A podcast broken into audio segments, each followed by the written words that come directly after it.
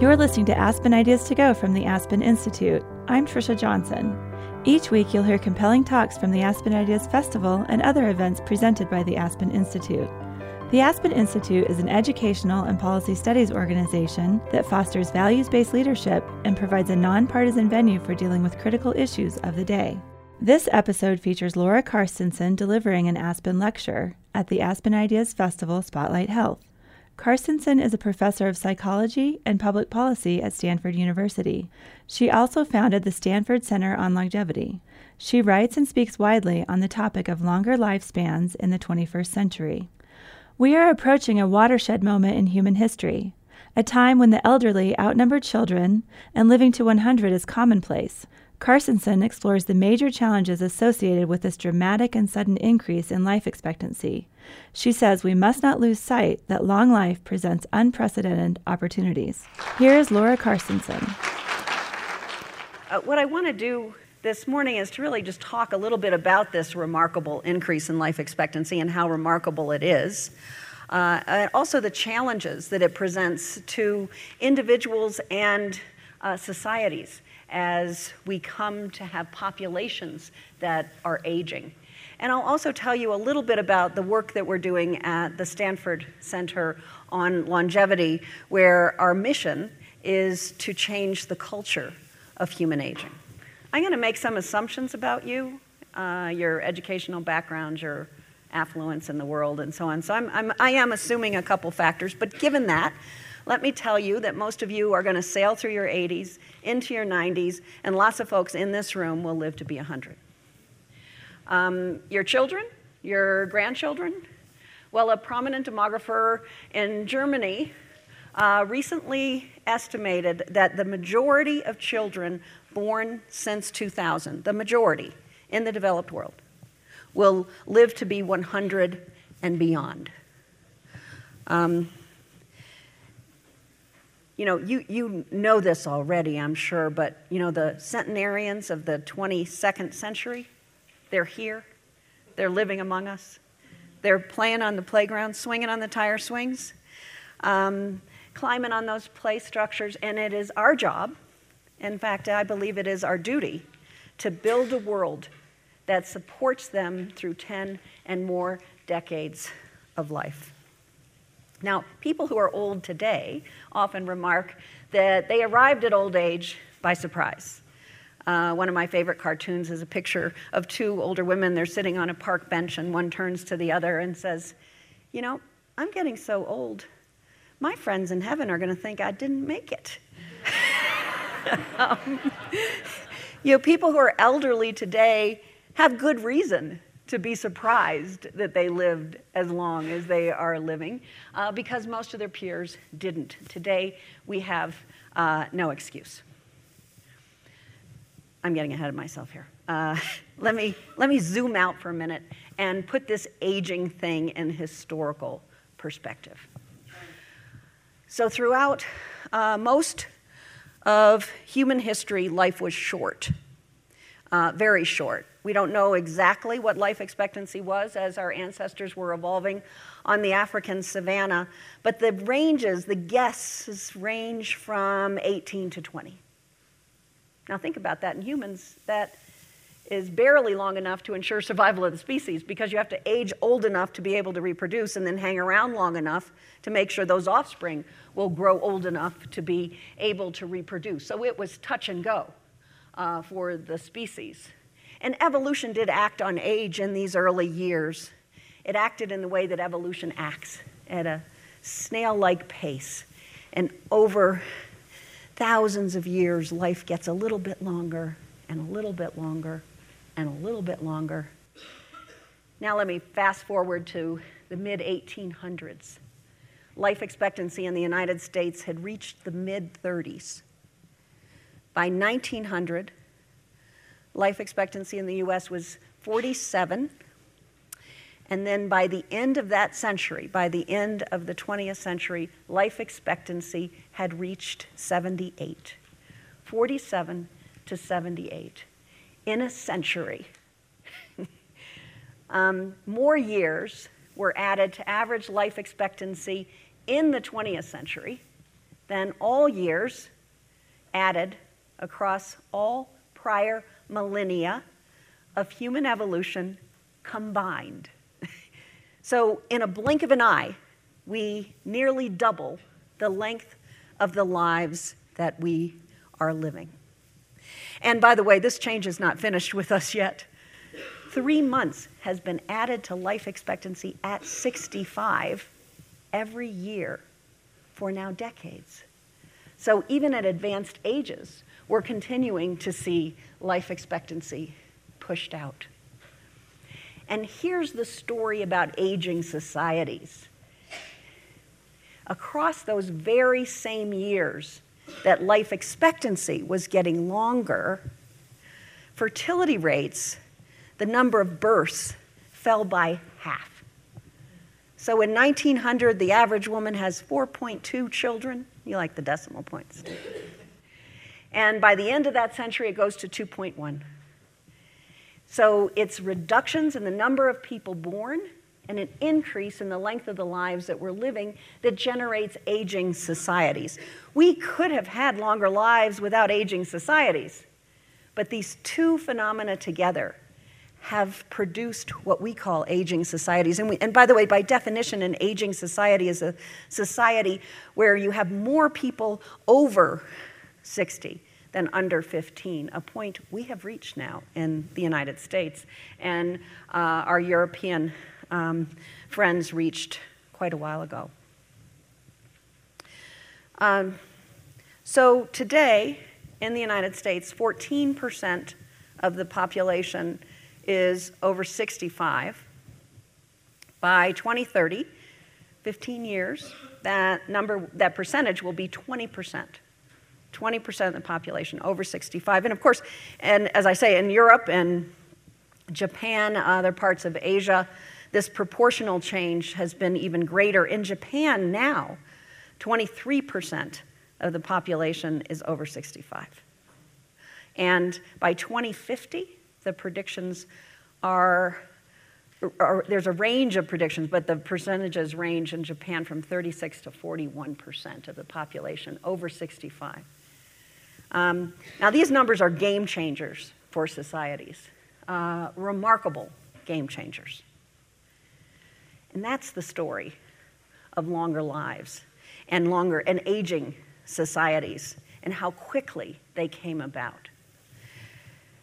Now, mind you, we have not, and I repeat, we have not found the fountain of youth. Uh, it is not that we haven't looked. We used to sail off in ships.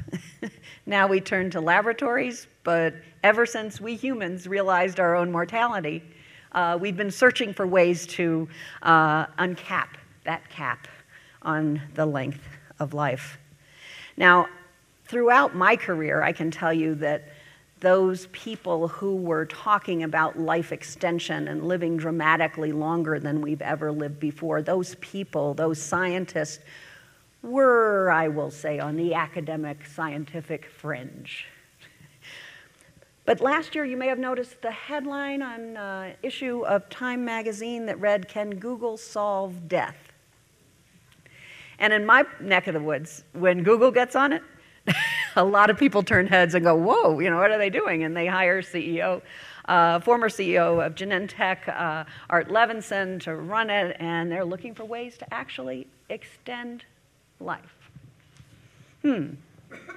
Um, there are now a lot of serious scientists thinking that this may be possible, that there may be ways to slow the biology of aging so that people age more slowly, and that would result likely um, in longer lives. But that remains a promise. So that is currently a research area to our knowledge. The lifespan the maximal length of life that humans can live has not changed much, if at all, over the years of human evolution. Now, so we're talking about two different things. One is life expectancy and one is lifespan. So, life expectancy is simply an arithmetic mean, the average length of life of any particular group, and it's generally computed at birth. So we say average length of life is 47, is 78. What's the typical average length of life in a group? A country, a group, you can compute it any way. Lifespan refers to the capacity of an organism to live for a particular amount of time. And we don't know what lifespan is in humans. We know what it is in Drosophila, fruit flies. We know what it is in earthworms. But it, to know what it is in humans would mean that we would have to uh, eliminate all diseases, uh, reduce accidental deaths, uh, eliminate environmental toxins, and so on. Then we get to see how long would humans live under perfect conditions. We don't know. So we don't know what that number is. We do know uh, that so far, the reigning champ of longevity is a woman named Jeanne Louise Calment, French woman, who holds the title of the longest lived person ever. Uh, she died in 1997 at the ripe old age of 122. So we know lifespan has to be at least 122. Somebody's already made it. Um, I like to tell stories about her anytime I talk to a group, if any one person in that group may be a little uneasy about getting old, uh, because she was a wonderful character. Mm. There are all sorts of Calment stories. Um, she played herself in the movie Vincent and Me, which was about Vincent van Gogh. She'd actually met him, so she played herself in the movie. um, she made a rap album uh, when she was 100 and 14, I believe it was. Uh, journalists, as you might imagine, would flock to go see her and talk to her. Um, and one journalist and, um, asked her when she was 120, What sort of a future do you envision? and Calment stared at her for a minute. She said, A very short one. but my favorite story, hands down, about Jeanne Louise Calment, is one about a property deal that she accepted at the ripe old age of 90. you know this story. She, she owned a house in the French city of Arles where she had grown up. And she lived in the family house, and she had every intention of living out her life in this house. There was a young lawyer, he was 47 years old. He really wanted to buy this home. And uh, he would make her an offer, and she would say no. And he would come back a couple months later and he'd make her another offer and she would say no. And one day he arrives on her doorstep and he says, I have a proposition for you. He says, I will pay you $400 a month for the rest of your life if you will deed the house to me on your death.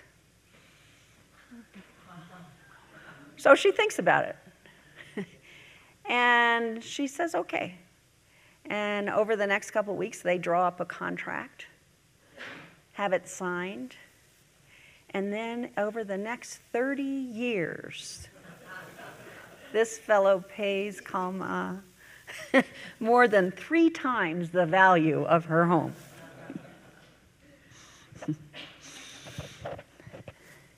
she outlived him by two years.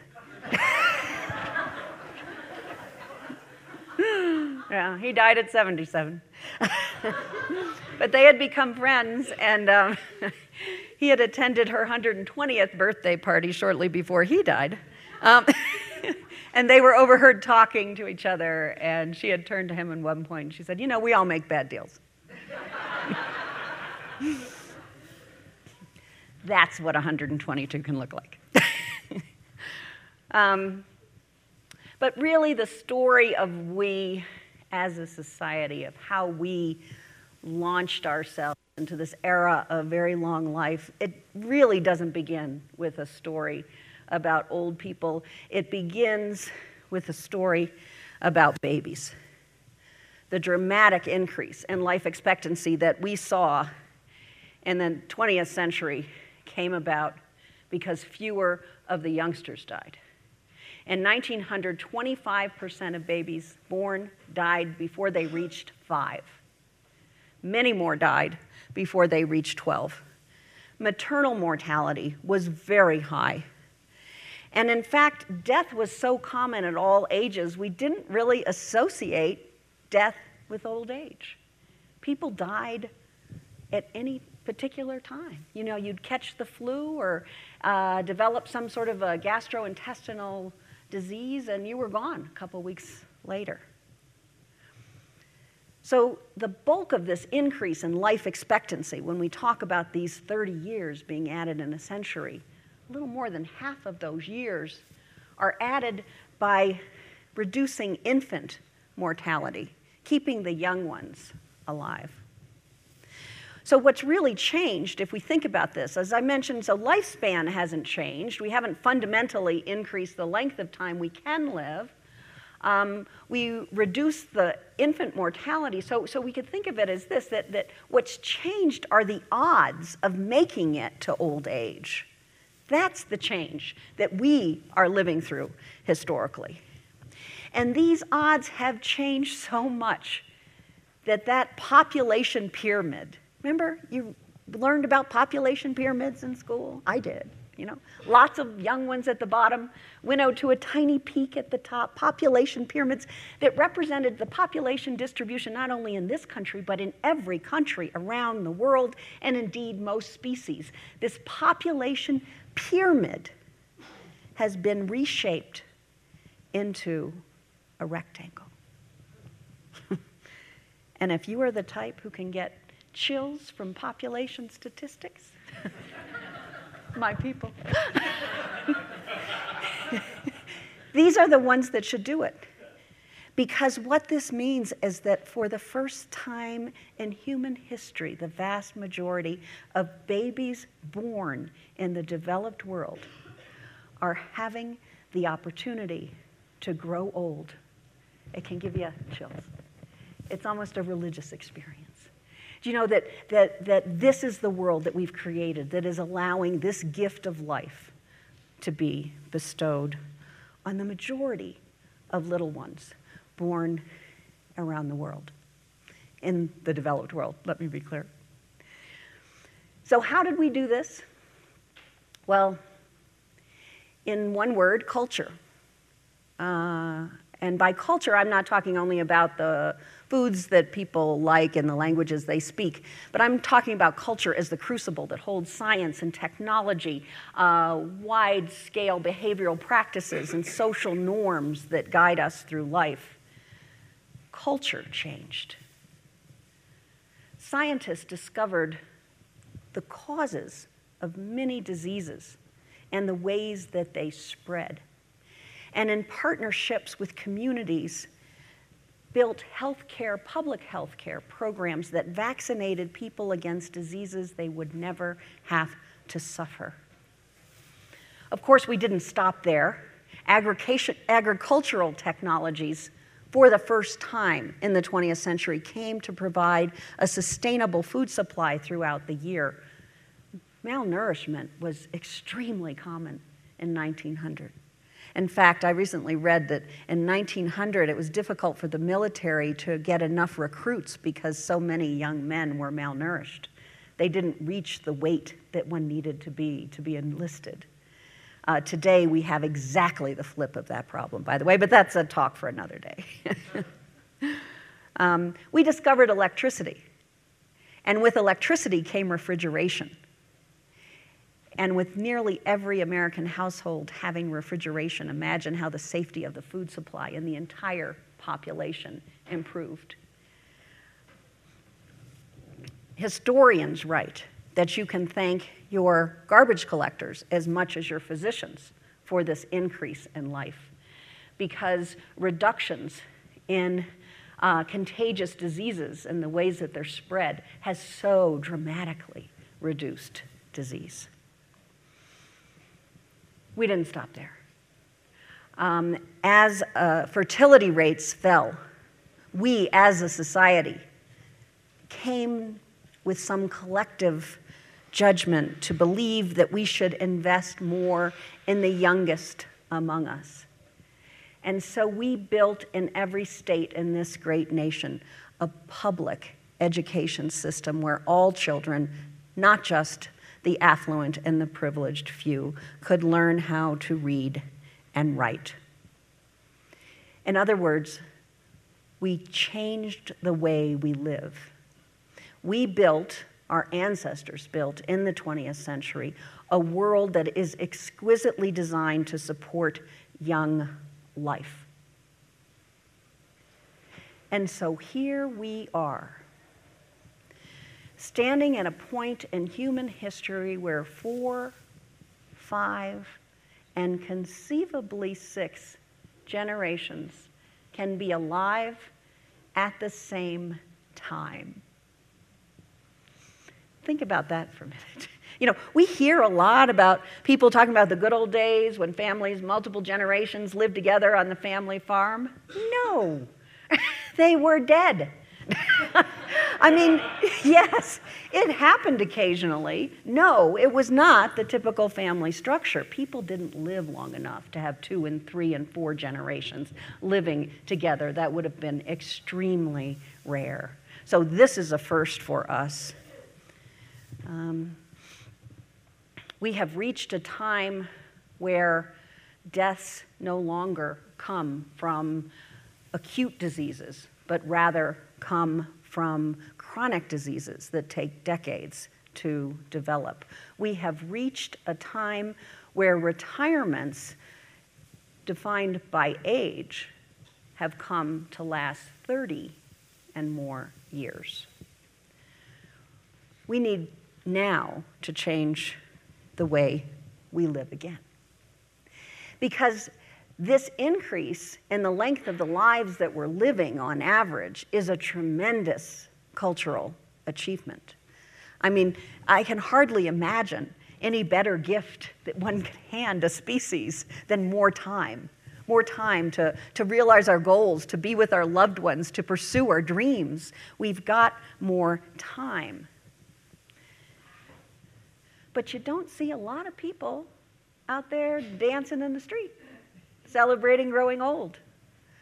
Um, instead, individuals are worried, concerned about their own futures and how they will do as they grow old. They're worried about their minds, their bodies, their financial security. Economists are predicting uh, uh, declining uh, productivity as workforces age. Policymakers are concerned about the sustainability of programs like Social Security and Medicare. And the actuaries, oh, the actuaries, they're terrified because they just see these numbers going up and up and up.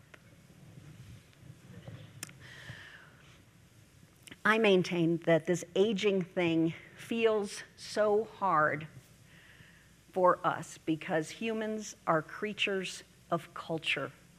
We are exquisitely sensitive to culture. We look to culture to tell us uh, when to get an education, when to marry, uh, when to start families, when to work, when to retire. Culture guides us through life. And the culture that guides us today is a culture that evolved around lives half as long. And frankly, the culture that guides us today was worked just fine for life expectancies of 50. You know, get an education early, work like a dog, raise a family at the same time. Maybe if you work real hard, your kids will survive. Uh, you get to retire for a couple years, bingo, done. it doesn't work really well for lives that last a 100 years. We have to realize that we're living in a world that was quite literally built by and for the young. You know, people often invoke ageism when they say the world isn't, you know, accepting and accommodating of older people. I don't think it's even ageism. I don't think we have to go there. The world we live in today didn't have old people. So, you know, when you're going up a flight of stairs and your knees are kind of hurting, it's not you, it's the depth of the stairs. It's literally. I mean, airports, when you're running from one, one gate to another and you got to like have to go a mile, these airports were not built for people over 50. Um, uh, even hospitals. Have you been in a hospital recently? You have to walk like two miles to get to your, you know, your cardiologist. You know, if you're lucky, you know, you make it there. But these structures, these even physical structures, uh, were built with young people in mind. The tacit users of parks, of highways, of cars, of train stations, of airports, they're young. Indeed, workplaces and working lives have also been modeled around a workforce of very young people. People who have considerable endurance, are quick on the uptake, and are open to you as the boss telling them to do anything that you choose. That's the workforce model. And medical science. Medical science has done a spectacular job of finding cures for acute diseases, diseases of the young. So well, in fact, that we nearly doubled the length of the lives that we're living. But medical science has not found adequate solutions for chronic diseases, the diseases that afflict us in old age. That's the problem with the culture we live in today and that gives you a sense of the feeling of the culture that we need to build for the future.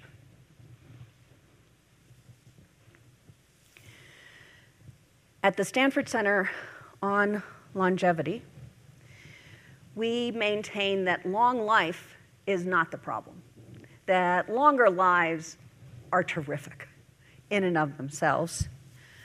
But the tension is this mismatch between the culture that's guiding us, and the length of the lives that we're living.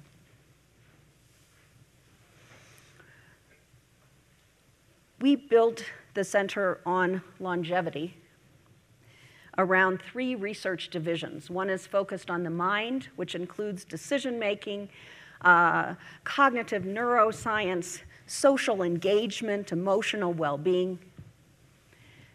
A division on mobility, where we address and support research on muscle stem cell development to physical fitness to the built environment and changes that we need to make there. And a division on financial security where we are pursuing uh, with uh, financial services companies ways to think about decumulation of assets, ways to reduce financial fraud, but also developing, perhaps most importantly, new models of working longer. What we maintain is that these three divisions mind, mobility, and financial security represent three legs of a stool. And if we can create a world where the majority of people arrive at old age mentally sharp, physically fit, and financially secure, then the problems of individual aging and the problems of societal aging will recede away, and we can change this conversation from one about a crisis on the horizon to one about long life and new opportunity. And it rests on our ability to change those three areas. And we are working hard to do that. We believe that by doing that, we can change the very nature of human aging. And I have to say something about Stanford, and that's when we first, we built this center in 2007, and I and many of my colleagues were going around the country talking to people at different universities and in Europe and so on, and we would say, we're going to change the nature of human aging, and just, a whole lot of people just kind of chuckled, chuckled disparagingly, you know, at the idea. You know, those Stanford people, they think they're going to change it. And at Stanford, we would say, we're going to change the nature of human aging. And, and I got to say, you know, everybody goes, cool, I'm in. now, whether or not we succeed is another thing, but I will tell you that if we don't try, we certainly won't. And so we are trying our best every single day to change the way that people age. Now, I'd be happy as we have a conversation in just a few minutes when I stop talking to um, about any of our, the work in these areas or in the bigger picture of aging and aging societies. But let me talk just a little bit about these new models of working longer to give you a sense of the kind of thinking uh, that we are doing at the center. So, working longer. People are going to work longer. Now, this is a nice group of people because you didn't groan, uh, but often people do. Um, but we cannot sustain, or I should say, finance 30 year retirements based on 40 years of work, not the average citizen in this country, not the vast majority of people. And ironically, across the same years that life expectancy was going up so fast in adulthood, from 1950 to 2000, those same years, where we're seeing people live longer lives in adulthood, retirement ages were going down. So we're seeing people living longer and working fewer years. Um, now, since 2000, we've seen these trends reverse just a little bit, but we're beginning to see an uptick. And very likely that uptick is because people are realizing they can't possibly finance 30, possibly 40 year retirements. Just a tidbit the percentage of workers 75 and older um, has increased by 241% since, since 1980. Um, so people are coming to work longer, and we expect that we will continue uh, to see that. Second, they can work longer people are in better functional health. We do have a problem with chronic diseases, but if we look at functional health, people are doing quite well in old age, certainly from 65 to 74. Not a big difference in functional health in that age group than the group of people uh, from uh, 55 to 64. So it's, it's not a big difference there. People are functionally healthy. In fact, a recent study found that more than 80% of Americans up to age 79 said that they were healthy enough to work some sort of work. Um, we're also finding that work is good for physical health and it's good for cognitive functioning. Uh, so, you know those brain games that you can pay a lot of money to use? Or you could do that, or you could just go to work. and you would actually have a much better chance of improving your cognitive functioning if you worked. And it doesn't have to be paid work, volunteer work, same thing. We're seeing those same kinds of benefits. Um, third point about work we work way too hard. So here I'm standing here telling you that we, I think we should work longer, but we should also work a lot better. Uh, we Americans are working harder than any other population around the globe. We don't mandate paid vacations. China does, we don't. Uh, certainly, no other developed nation doesn't provide that. Um, we not only are working hard and not taking vacations, we are working in ways that literally make us sick. Uh, if you work more than 40 hours a week, uh, which many of us do, uh, there's no evidence for increase in productivity beyond that 40 hour uh, work period. Um, and um, it's beginning to take a toll on health in terms of physical fitness, um, alcohol and substance abuse, and certainly on family life. Um, the least happy workers in the workforce are not old people, they're the happiest workers in the workforce, by the way. But the least happy workers in the workforce are young parent, parents of young children. And that's because every day they're making a choice between being a good parent or a good worker. And they want to be both.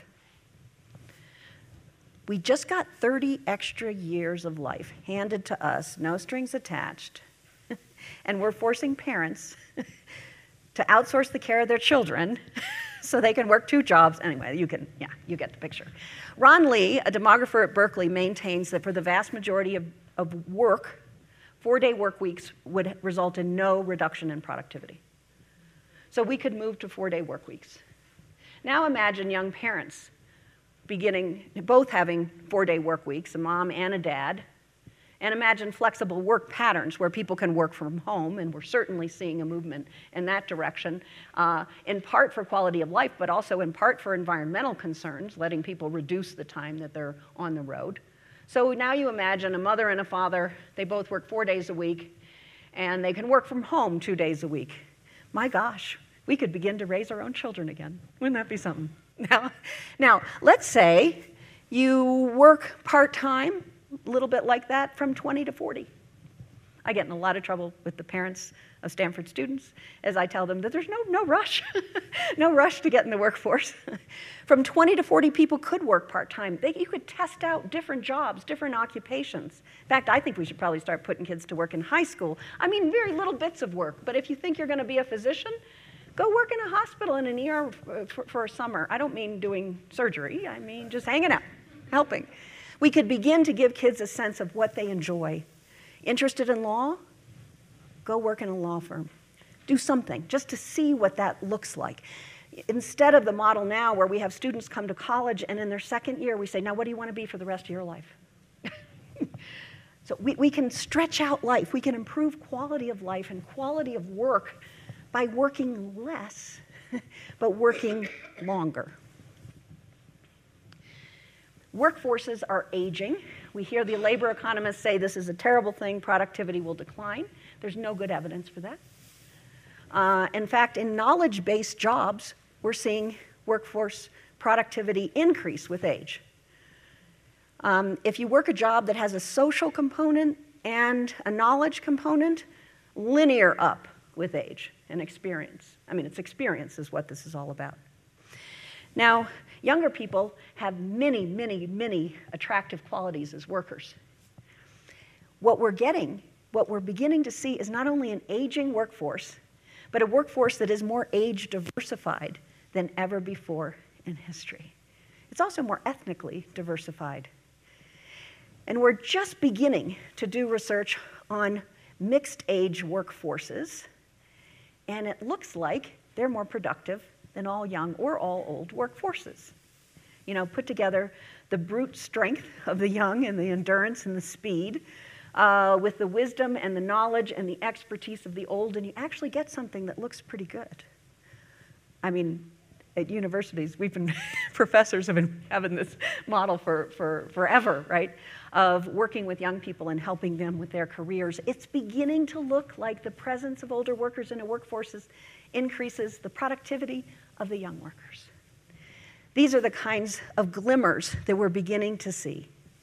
So we need to work longer, but we need to work more flexibly. We need to think about policy changes so that employers are not paying so much for health care of older workers. Those policy changes are certainly possible. We could have people eligible for Medicare as a primary payer when they turn 65, whether they're in the workforce or not. That would help employers. We could have a paid up category of Social Security tax when you hit a certain number of years in the workforce, which would reduce the cost to employers and it would give an incentive to workers. There are lots of things we could do to improve work life and work quality. But we need to think out of the box. we need to begin to think creatively about how we use this gift of life. 30 extra years for the average person. I've been asking people over the years, people of all ages, I've been saying, You got 30 extra years. Where would you put them? And not a single person has said, I'd make old age longer. so let's think a little more creatively. Instead of bracing for the fall, let's build a culture that supports long life. We need financial products that'll help people save differently uh, not longer retirements. We need sabbaticals. We need retraining throughout life. We need innovation and social policies um, and norms. We need science and technology to find ways to keep us strong and sharp for 100 years and more. And we need bold, new, lifelong investments that produce healthy and engaged populations all the way through. And if we apply the same energy and ingenuity that our ancestors did 100 years ago uh, to save the lives of the little ones and reduce premature death, if we invest, then aging societies can, and I believe will, be better societies than we have ever seen. Thank you.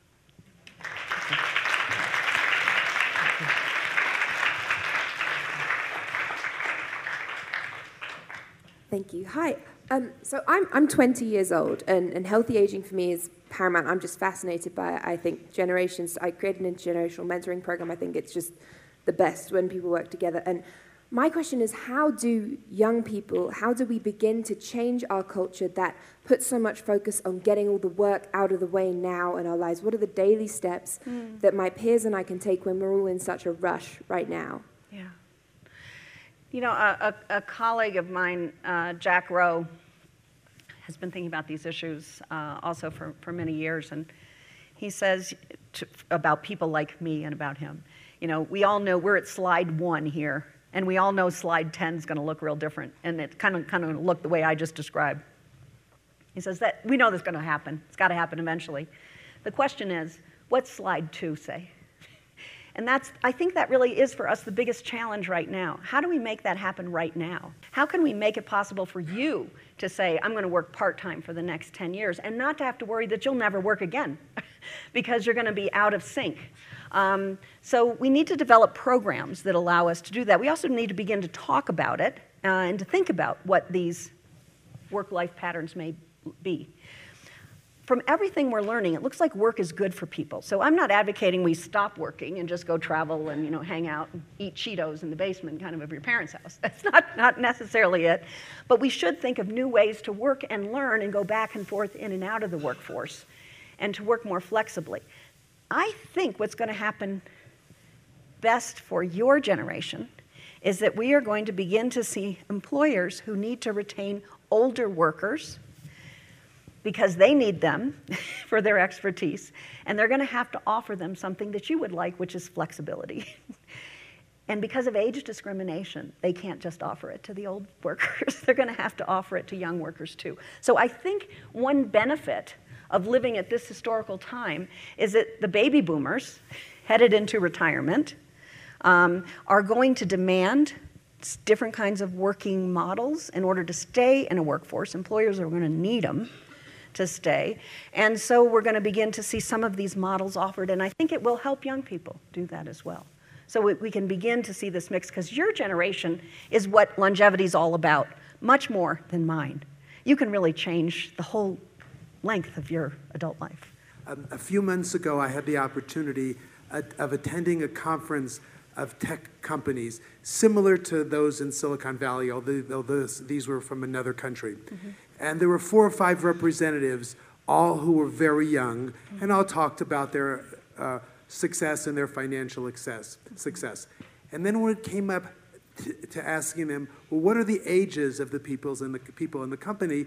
Everyone was under 35. So during the Q&A, I asked the question, why is there such an aversion yeah. to having older people yeah. work in your companies?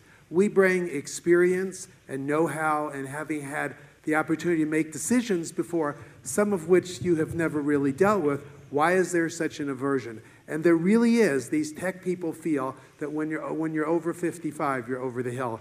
Any comments? Mm-hmm. Yes, I know them.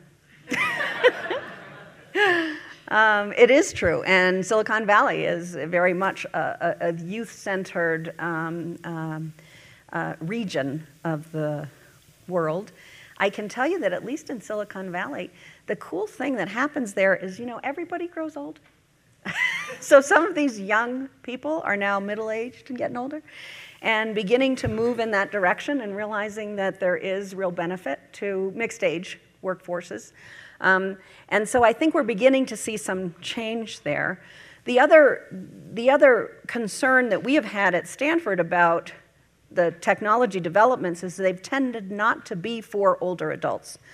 Um, and in fact, when you talk about aging technology, it translates for most people into healthcare technology, as if the only thing that people care about over 60 is their health and nothing else. Not movies, not entertainment, not food, not travel, you know, all those other things drop away. So, what we have been doing at Stanford is to have something called a design challenge every year, and we uh, challenge students at universities around the world to uh, develop technologies to address particular kinds of challenges that aging people are facing. And we've seen some pretty spectacular kinds of uh, um, uh, ideas coming through that design challenge. And I think when young people begin to think about challenges that older people are facing, they're much more interested in talking to one or two. to see, you know, sort of what, what is this like. So I think we're beginning to see some changes in that. Uh, but I agree with you that there's been and still is a very strong uh, uh, youth culture in technology, the technology world. Well, you're doing some very interesting things. My, our, my question, we're an older couple. Mm-hmm. What do we need you for? What do you, what do you, what do you got to offer? We are we have tens of millions of people mm-hmm. who have plenty of money, plenty of smarts, plenty of time. Yeah. We can fix everything ourselves if we just feel like it. Mm-hmm. What we really need is old people. Mm-hmm. Uh, yeah. If you want to do something for us, however, you're, you're already doing. Yeah. Because the main problem we got old people have is loneliness. We got, for that, we need a self-driving car, which Google's already working on, because so we can get out of the house. And we will need computers which have voice actuated, so we can talk to each other without having to try to type these little keys on the telephone. Mm-hmm. And we're going to get those. Mm-hmm. And by then, we- we'll control politics and we can have whatever we want. Yeah, there are a lot of a lot of issues in there. okay, so we haven't solved all the problems. Um, the, the, let me tell you what one of the biggest problem is right now. I think for societies and aging societies, is that about the majority of older people are retired, and about 23% of older people are volunteering. So we're not getting out of older populations what we need as a society. We need all hands on deck. Uh, we can't afford to have a quarter of a population sit it out. We need you. we need older adults to participate. And we're, we're not seeing that level of participation now. And I'm not blaming anybody. That's the model of life. The model of life is 65. You can, you know, check out, basically, think about what you'd like to do. We can't afford that anymore. We can't afford that for that long. Uh, so that's one thing. Older people, social isolation is not their biggest problem. Um, actually, most older people are not lonely. Being lonely and old is a problem. I don't disagree with you, but there are more lonely college students than there are lonely older people. Um, you know that adage, it's easier to feel, you feel more isolated in a crowd, more lonely in a crowd than you do when you're by yourself. So, yes, older people spend a lot more time alone than younger people, but they're not more lonely. In fact, they're happier than younger people are, more satisfied with life. The, the problem right now with retirement is people like it. You know, it's, so, so it's like okay, and people think it's okay. We, we need an engaged population. That's the biggest problem. Now, there are some other problems you need us at Stanford for, like let's find a cure for Alzheimer's disease. We'd like that. We'd like to find ways to reduce uh, uh, uh, congestive heart failure, uh, improve fitness. We, we need to make many, many, many scientific discoveries and progress. We need to understand uh, nutrition and the role of nutrition, which means we need to understand gut bacteria and what that's doing for us. I mean, there are scores of questions that we need scientific and technological answers for in order to improve the quality of life of older adults and younger adults. But the biggest, the biggest argument I would have with you is that we need more older people engaged in solving the problems you're talking about. We need people's engagement. That's true for all ages and all societies, that they need the engagement of educated and expert parts of their populations. Thank you so much. This has been such a great talk. Um, I'm curious, uh, I think it's the, the second um, point of the center, um, how you see the built environment changing. Um, I mean, do you see a new mm-hmm. housing paradigm coming about, multi generational? Mm-hmm. Just if you could, you know, give sure. us your thoughts on that. Thank you. Yes. Yes, the environment in which we're living is, as I alluded to, a problem. Uh, in a couple ways. You know, if you say to older people, put the question to them, where do you want to grow old? Where do you want to live your last years? Uh, vast majority, of, over 85%, say right where I am in my own home. Uh, so assisted living or retirement communities and so it's not a, appealing to the majority. The majority of people say they want to live where they are. The problem is it's hard for a lot of people to stay where they are uh, because it gets to be dangerous. So we have an awful lot. of suburbs today are filled with elderly people and houses that are too large for them, making it difficult for upkeep, also bad for the environment. And areas of the world where if you don't have a car, you can't drive, you really do get isolated.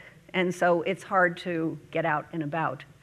So those are the kinds of things we're working with uh, working on, the kinds of challenges, is how can you convert the suburbs into multi generational housing? How can we improve transportation? So we're working with car companies to, uh, you know, automation, you know, the uh, technologies and, and automating uh, cars and so on, so that we can change both the ability to renovate homes uh, to think about multi-generational housing and to allow better transportation uh, when people do have difficulty getting around, or for, or in my opinion, or don't have difficulty getting around. Uh, we need to begin to use automated technologies in cars so that we can improve uh, the environment and climate and so on. But those are the kinds of things that we're working on doing. Thank you so much. Uh, until Stanford cures Alzheimer's disease, Yeah. uh, what are the strategies to relieve the current burden of this devastating condition? The societal burden, especially the burden on the children who are often pressed to take care of both their young children as well as their aging parents who aren't able to take care of themselves, Yeah. cognitively or physically. Yeah, these are major, major problems. Uh, Alzheimer's disease um, i- isn't a disease only of individuals, it's a disease, as you say, of families. And uh, it is one of the most pernicious and, and, and devastating for people because uh, people often stay in relatively good physical health while they lose their uh, cognitive abilities. Uh, we are working with companies and challenging in some of our design challenges, trying to develop technologies that will help people uh, with memory using technology devices that tell you who the person is you're talking to based on a, a, a facial recognition technology, that kind of thing that we're doing. I, I don't think at this point, I guess I'm, I'm, I'm, I'm uh, uh, uh, assuming I'm feeling the same way you are, that this is a real problem and we don't have, we haven't figured out the solution. Uh, we have made a lot of progress in early detection of Alzheimer's disease. Uh, and I can tell you that the excitement in the scientific community about cures is palpable. I mean, things do feel like they're changing, and there are clinical trials underway on a small scale in universities around the country that at least are having promise in animal models. And so we're, we're, the, the early detection is probably only going to help us get treatment to people earlier uh, in the course of the disease. Um, but it's, it's, it's among the biggest challenges we have right now of aging societies. I wish I had a, a, a, a more upbeat uh, answer. Yes. You've, you've talked a lot about how the last 30 years or the 30 years can be opportunities or a gift. Um, my grandmother is 98 and has been alive for the last 10 years, but has been gone. She's been living in a hospital. It's just, it hasn't been a gift for her. Yeah. So what do we do when this extra 30 years are not a gift or not opportunities, but are spent in a hospital bed or spent spending time and money? Wh- What should we do? Uh, we just launched a program of research at the Center on Longevity on decision making surrounding life threatening disease. Uh, so, I'll, I'll- in a nutshell, give you my analysis of our problems now with medicine and that, in re- that result too often in people living the lives that your grandmother's living. And that is that our, our medicine evolved around the threat of acute diseases most people died prematurely as the medical system was evolving, right? And so the culture of medicine is to say, no matter what, I will save a life. And as it turns out today, we can save a life a lot longer than that life is high quality. I think we've reached a point in human history where most people are living out their full lives, where we're going to have to also come to terms with what a good death looks like. And when we stop providing aggressive medical treatment for people where there's very little chance of a high quality life being restored with that treatment.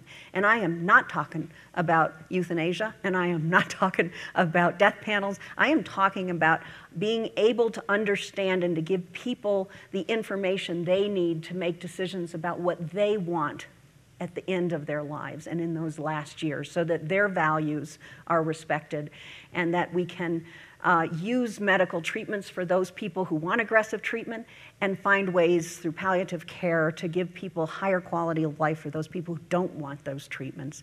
So I think those, the, these kinds of situations, and they're all too common, uh, where people are living in a hospital bed for years, uh, alive but not really alive.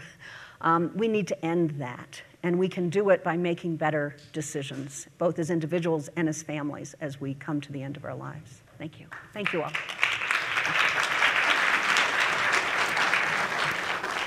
That was Laura Carstensen, recorded live at the Aspen Ideas Festival Spotlight Health on June 28, 2015.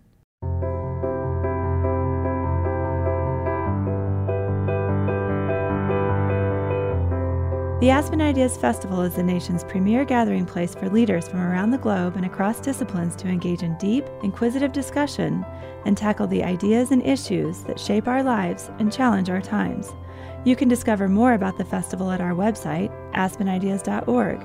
Make sure to subscribe to this podcast, Aspen Ideas to Go, on iTunes or other popular podcasting services.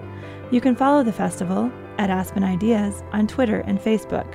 I'm Trisha Johnson, Editorial Director of Public Programs at the Aspen Institute. Thank you for listening.